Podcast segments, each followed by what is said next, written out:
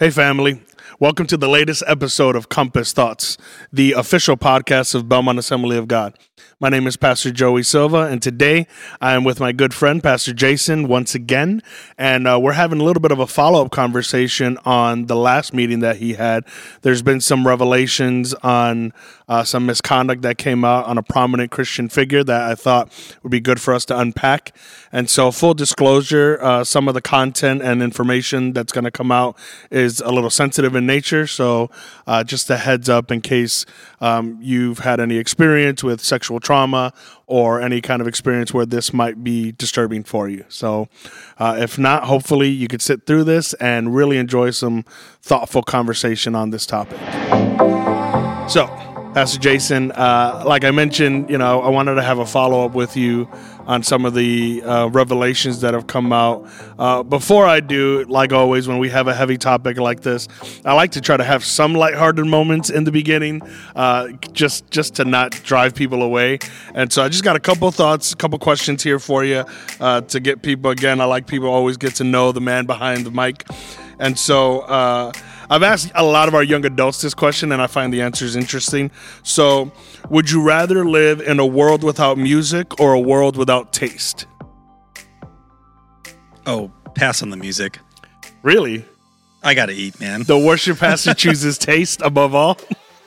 You know, half the time when I'm leading worship, I'm thinking about food, right? So it's good to know that in the midst of your leading of a congregation to the presence of God, I, I can't I can't remember too many times when I'm, I'm, eating a great meal and I'm thinking about music. So. Well, uh, speaking of worship music, uh, let me, let's be candid for a second. What is your least favorite worship song? Least favorite, my least favorite worship song. You know, I can't think of one right off the top of my head. But I will say that I don't really care for about 95% of what most people would consider mainstream? to be mainstream. Yeah, mainstream Christian worship. I do like Friend of God though. Oh, shout out to Pastor Carlos. yeah, no, we uh, we're not going to go into that. That's one. the one song I'm not allowed to play on a Sunday morning. You, you want to give a little insight why Pastor Carlos doesn't like that song? No, I, you know, I wasn't here for that, so I think you should give the. I think I think we were singing that as a congregation, and it just got worn down to the point where pastor's like, "We're not singing that song ever again." Uh, and I think that's fair. There are yeah. some times where, you know, a song is fun in the beginning, and then it's like, dude, let's just give that song a break for a season. Um, speaking of, of, of worship, uh, from your perspective, obviously, every Sunday's worship experience is much different. And uh, we're excited that we're going to be opening up again in April, or in March, I should say. Uh, but what's the most awkward thing you've ever seen or witnessed from a congregation while you were leading worship? Probably the dancing. Like just their awkward dancing? There's not a lot of dancing here at Belmont, and I'm not saying that there should be more or there should be less. Uh, that's really just personal preference, I guess. But certainly there are some people out there that go a little bit too overboard with the dancing, at least for my taste. Sure. To the point where it can be distracting. Like, are we talking footwork? Like they're busting out old school '90s no, house music footwork? I, I, think I think part of it is just when it lacks rhythm. that can be, okay. Can we can have a, a, side comment on our church's clapping abilities? Uh, I think we've come a long way. Nah, Belmont, you get a C plus, Belmont because I've seen some churches that really struggle with clapping on the one and two. Yeah, well, no, you want to clap on the one and three. A one and three. Well, there you go. That's why we. Which is up. typically when the drummer hits the snare. So, if you feel lost, Belmont, look at the drummer. We've got some good drummers here. Just watch that stick hit the snare. I don't think one the problem three. is that they they miss oh, it. Two and four. I'm sorry, two and four. Two and four. Sorry, Kirby's laughing at me in the back. Some there. people are clapping on one of those, and the other people yeah. are clapping on the other one, and it well, just sounds. The worst is when people are clapping on the in between. It's one of those things where I don't even know how to do that. Yeah, because it's so programmed in me to clap on the beat, and so when I see people clap in between, it's actually pretty amazing. You could put that down as your, on your resume. Yeah, I love it. hey, let me ask you a question first. Sure. The last time we talked, you asked me who's the goat of goats, Tom Brady or Michael Jordan. Now, now we taped that or we recorded it before the Super Bowl, and so after that, Tom Brady won his seventh. Yeah. So I guess this isn't really a question; it's more of a state. Well, it is. It is a question. Are you ready to apologize for your stance that Michael Jordan is still the goat of goats? Oh no, no, dude. I, I make no apologies because Michael Jordan had to play both offense and defense. And as great as Tom Brady is, when you look over a lot of his championships, you can point to other reasons why he won it. Now, one of the greatest leaders of all time, bar none. I, I think phenomenal. Uh, but and sometimes it's apples to oranges as far as sports. But Jordan is just man, he's the legend, man. All right, follow up. Uh-huh. When was the last time you apologized for any hot take? Oh, I don't, I don't. I'm, I'm the Okay. Skip Bayless of this, brother. All right, Belmont, there you go. You I do it. not apologize for hot takes. Um, so that's awkward. Uh, speaking of awkward and not apologizing, um, you know, we had recorded that session and we talked about fallen leaders and we talked about leaders who had moral failures and uh, how we in the Christian world often prop up these leaders and, and some of the effects of that. And I kind of, during that time, ran through a list of leaders that had fallen. And one of them that I briefly mentioned was Ravi Zacharias Yeah. just after we recorded that conversation, I think literally like a week, about less than a week afterward, a report came out. So there was allegations made against Ravi Zacharias on several occasions, but after his death, his organization hired an outside firm to come and do a full investigation to see, you know, how big it was. And uh, when they released that report, you find out that it was actually worse than what we thought. Now, uh, you can easily find that report online if you want to Google it and you want to get actual details. But just to give some uh, quick talking points, um, we discovered that, uh, and this was one of the allegations that he had uh, multiple sexual acts and encounters with uh, girls in massage parlors that he owned in Atlanta.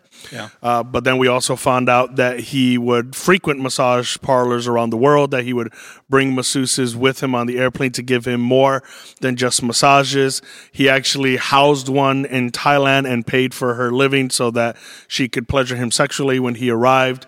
And then some of the even more disturbing things that were on top of that, that added to it, in my opinion, were things like uh, threatening them to say, hey, if you bring this up, if you say anything about this, thousands of people's souls will go to hell because of what you did.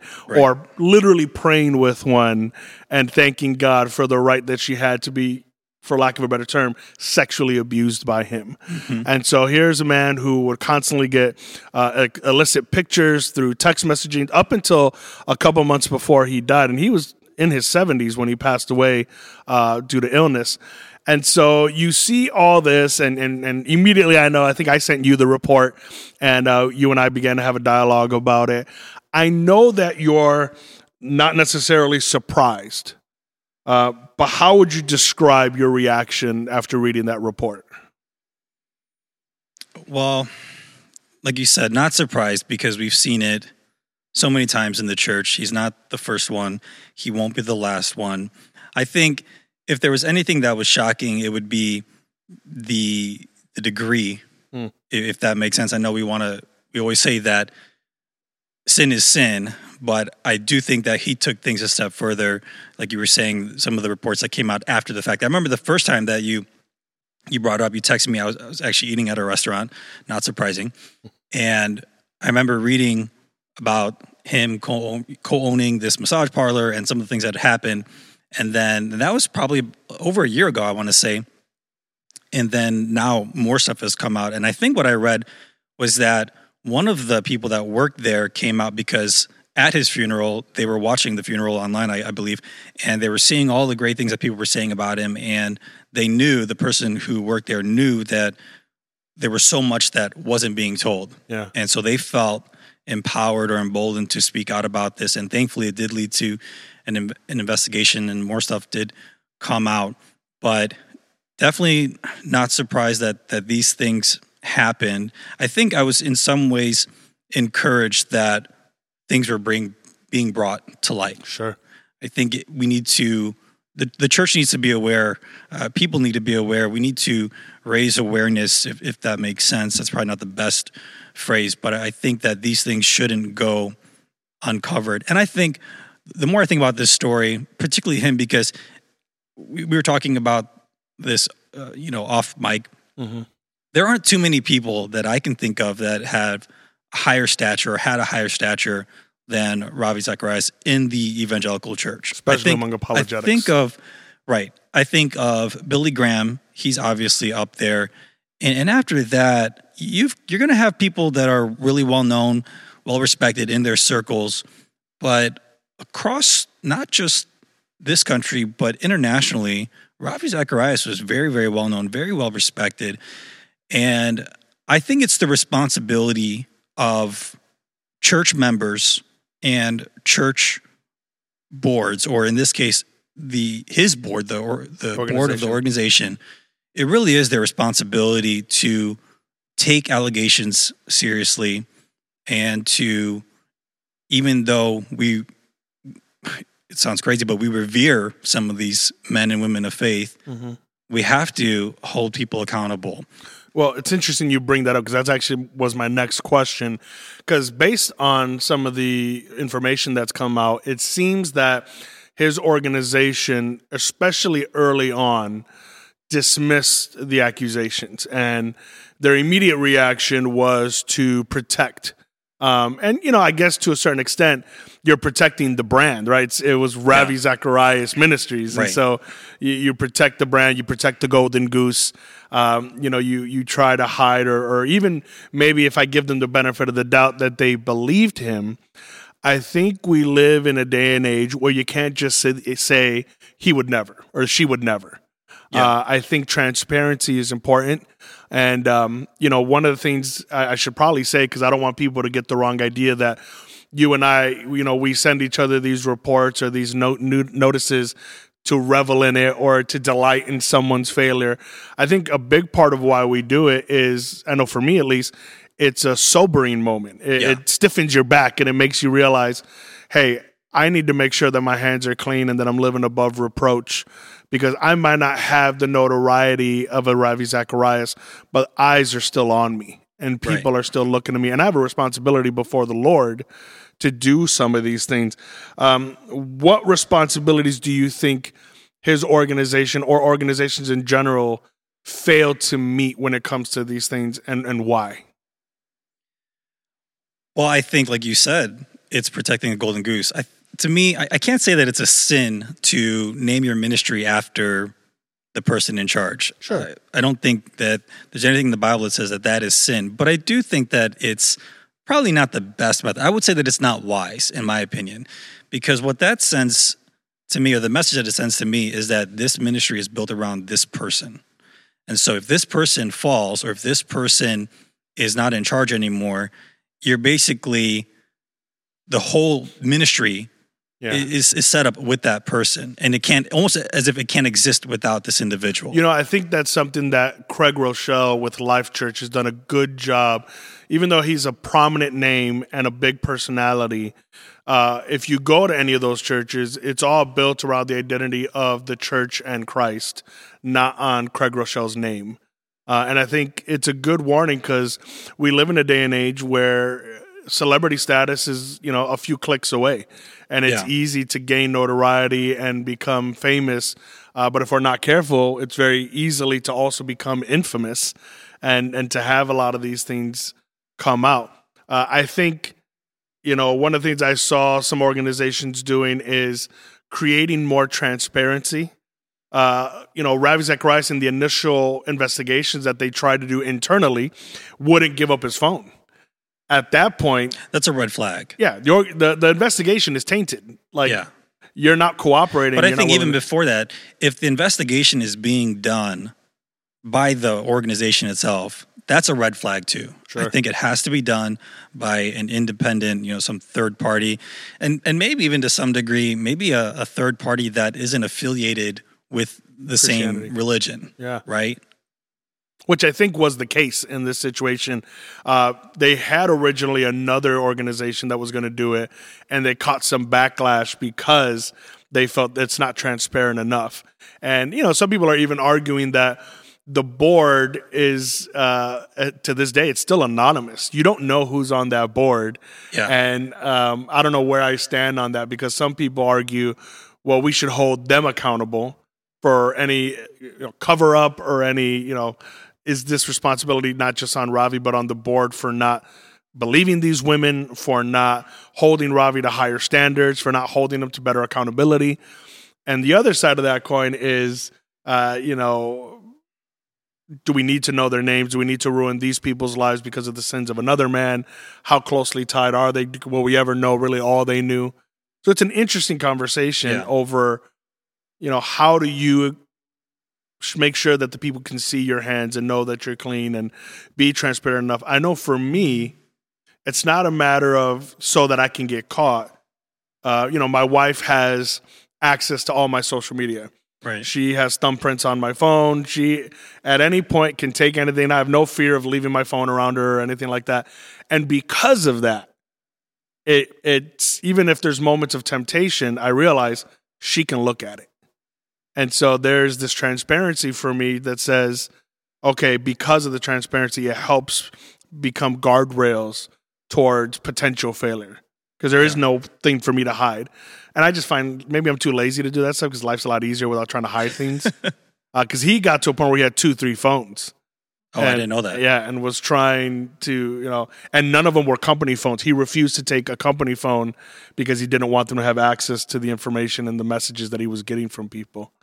Um, you know, in thinking about some of these prominent figures, even off mic, you and I were were talking about. I had mentioned people like John Wesley who had owned slaves. I think about other prominent ministers in history who have had um, moral failures or alleged moral failures, and countless other men and women in history who we don't even know what maybe things they did. Priests, you know, there is a long history now uh, that's come out in the last 20 years of priests who molested children and, you know, did some other sexually explicit issues. I think about this, and even just looking at the Bible, I'm thinking of someone as prominent and as famous as David. And we almost gloss over the fact that he was an adulterer and that he committed murder by killing Uriah after he impregnated his wife. The question I'm asking in this is why would God use such tainted people? I mean, these are prominent figures that are, we believe are being used by God. Yeah. Why would God choose to use such messed up people?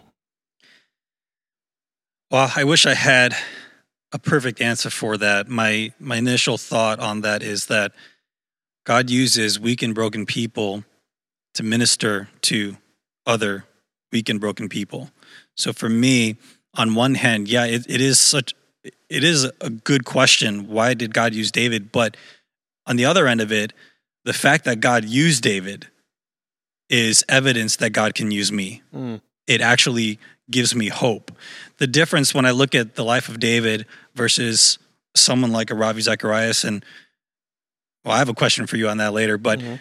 but the difference is that when David was confronted with his sin, he repented Mhm. and he turned his life around. And the fact that God was now there was still a judgment that was cast upon him.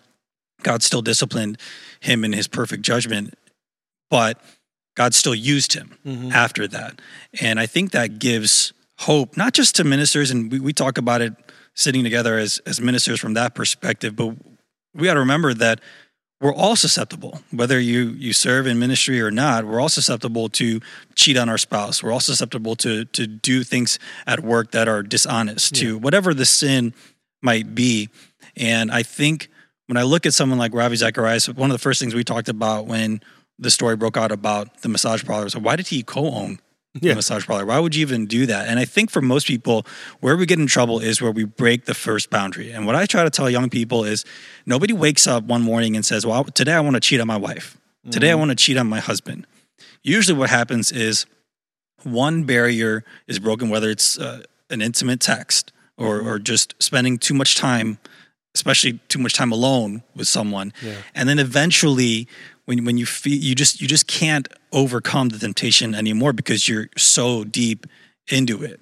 And and I think that people who are not in ministry can really learn from this too and say, hey, I need to make sure that I have my boundary set up so that I don't fall to the same, maybe not to that degree, because again, what he did was very, very um, intense and, and out there. Yeah. But I think we can all learn, whether you're on the platform or not, from the lessons that we're seeing here with Ravi Zacharias. Yeah. I think for me, another aspect of that, it's the old saying, absolute power can corrupt absolutely. And I think it would be easy for us to judge somebody when we're not given the authority and abilities that they have. And you know, I've often thought about you know, we people criticize artists and celebrities who come out as Christian or get saved, and I think you know, if I had millions of dollars and countless people fawning over me, and you know, all these gorgeous women throwing themselves at me, that's a different temptation, man. Yeah. That's a different level. And even just with that power and with that authority, there's a reason why I think God constantly reminds us to look to Him because if that's given to us, if we are, you know, provided with that, we're just not capable in and of ourselves to prevent from falling. And so I think it's a good reminder for all these men and women who are elevated that that elevation doesn't make you better than everybody it No. just makes you more exposed it puts you at a higher pedestal where we can see every one of your flaws Yeah. and i think again some of us we become to we, it's easy to think you're untouchable when you become you know it's like the emperor's new clothes. Like nobody's going to tell you your flaws because you're the emperor. Um, and i think every now and then god allows these things to happen. Because it's not like david's situation in the bible was secret because we're reading about it right? Yeah. it became an example to everybody that no matter who you are and if we look in the bible almost every individual's flaws and very very deep ones are shown. Um, as a reminder that outside of christ we really are nothing Yeah. and and if not but by the grace of god what's the the saying if not by the grace of god therefore i go like we could easily all be in that same boat and so i think that's why i like to look to these things as a reminder of the lord hey i'd rather learn from that person's mistakes than walk the same footsteps Yeah. To me, it comes down to pride. yeah It comes down to we, you and I, even though we're on the platform, we don't, we're not elevated to that status. So Sure. there are temptations that we don't understand because we don't have that kind of affirmation to the degree that someone like Ravi Zacharias, someone like King David. It's it's interesting because we think about King David and his sin with Bathsheba. I don't think it's any coincidence that that happened after they were singing Saul slayed his thousands and David Yeah. his ten thousands. You don't hear anything about that when David was a shepherd boy with his parents. And, and I think he was so consumed with his own pride with what he had done that not only did he feel like he had the authority or the ability to take someone's wife and then kill the husband, he didn't even know that he sinned until he was confronted by the prophet Nathan. he didn't recognize He didn't sin. recognize it. Yeah. And and to me that that is what pride does to you. That Yeah. you can do certain things and not even realize, oh my goodness, I that that's wrong. the arrogance of it, right? The arrogance he, of it all. He recognized the wrongfulness when Nathan tells him the story. He just doesn't recognize it in himself. Right.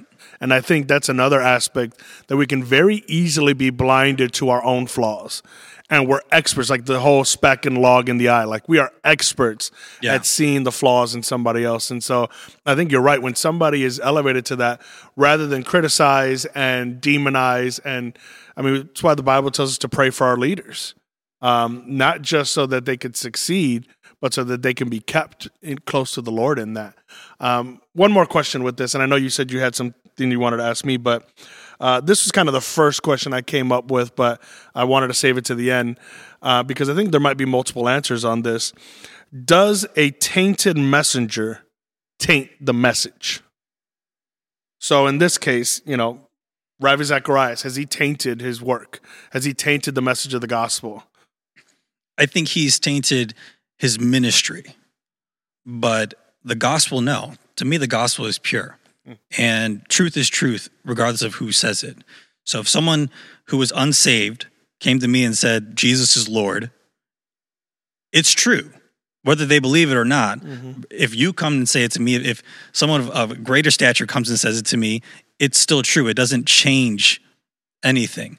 But I do think his ministry and, and the reach of his ministry now certainly is going to be affected. Will it ever reach the heights that it did at its peak? Probably not. And, and maybe it shouldn't. I think those are fair questions or fair thoughts.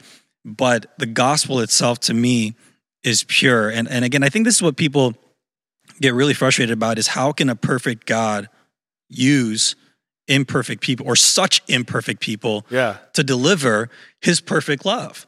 But again, I go back to the thought that, well, if he didn't, who who who of us Who's good enough? could ever qualify? None of us. Now I'm not I don't want to say that to excuse sin because I don't think that's that's not the route that that we need to go in, but I do think that we need to take advantage of the grace of God. And and that mm. leads me to when I was talking about this story with someone else, they asked me, Well, well, geez, after all that, is Ravi Zacharias in heaven? Yeah. You know, I was just thinking while you were bringing that up. I don't think that's for us to decide. And I don't think God ever meant for us to have that responsibility. I think a lot of times Christians have uh, tried to scoop God over on the judgment seat and take his place and decide this person's going to hell, that person's going to hell. Um, the truth is, God is the judge Yeah. not us. And whether or not Ravi Zacharias goes to heaven or hell is irrelevant to me, um, or should be irrelevant to me. It's kind of like when Peter's reinstated and he looks back at John and he asks Jesus, What about him? And Jesus says, What about him? If I want him to live forever, what's that have to do with you? You follow me. And so I think a lot of times we look at this and we can easily go, Well, God, so surely Ravi Zacharias is going to hell, right? And he goes, Don't worry about Ravi. You worry about me. And uh, you know, growing up with three brothers and sisters, or three sisters, I should say, um, there was often times where I'm like, "What about her? And what are you going to do to her?" And now that I'm a parent, I start to realize, you know what? Worry about yourself. like, don't worry about this. I'll get to that situation. And so, um, I don't know. You know, I don't know uh, how much sin. I don't. I, don't- I mean, I know the theology of it. I, I know some aspects of it, and I can make a guess. But even then, the audacity for me to proclaim or to say Right. one way or the other, I think is just that. It's audacious. Um, and I think some people would try to argue, well, you know, you need to make a stand so that people will know and people understand and they won't, you know, it'll it'll put fear in their hearts. Um, and I agree, the fear of the Lord is the beginning of wisdom, but I am not the one who should put that fear in them. Yeah. Uh, that's something that should come from the Holy Spirit, and that's something that the Holy Spirit needs to guide them in. And so for me, I grieve. When I heard this, and I even asked you that first question, how did you feel? I felt deep grief. I grieved uh, for the people that he ministered to. I grieved for the women that he so horribly affected. I grieve for his family. You know, his wife and his daughter sat on that board. Yeah, I grieve for the failures that he had as a man and the impact that it has because kind of even going with that last question, uh, literally, no, it doesn't have an effect on the gospel. The gospel is perfect. But practically, there are going to be a number of people who sat under that ministry who are going to walk away from the relationship with God, right, Yeah. wrong. They're Right. going to do it because of what he did.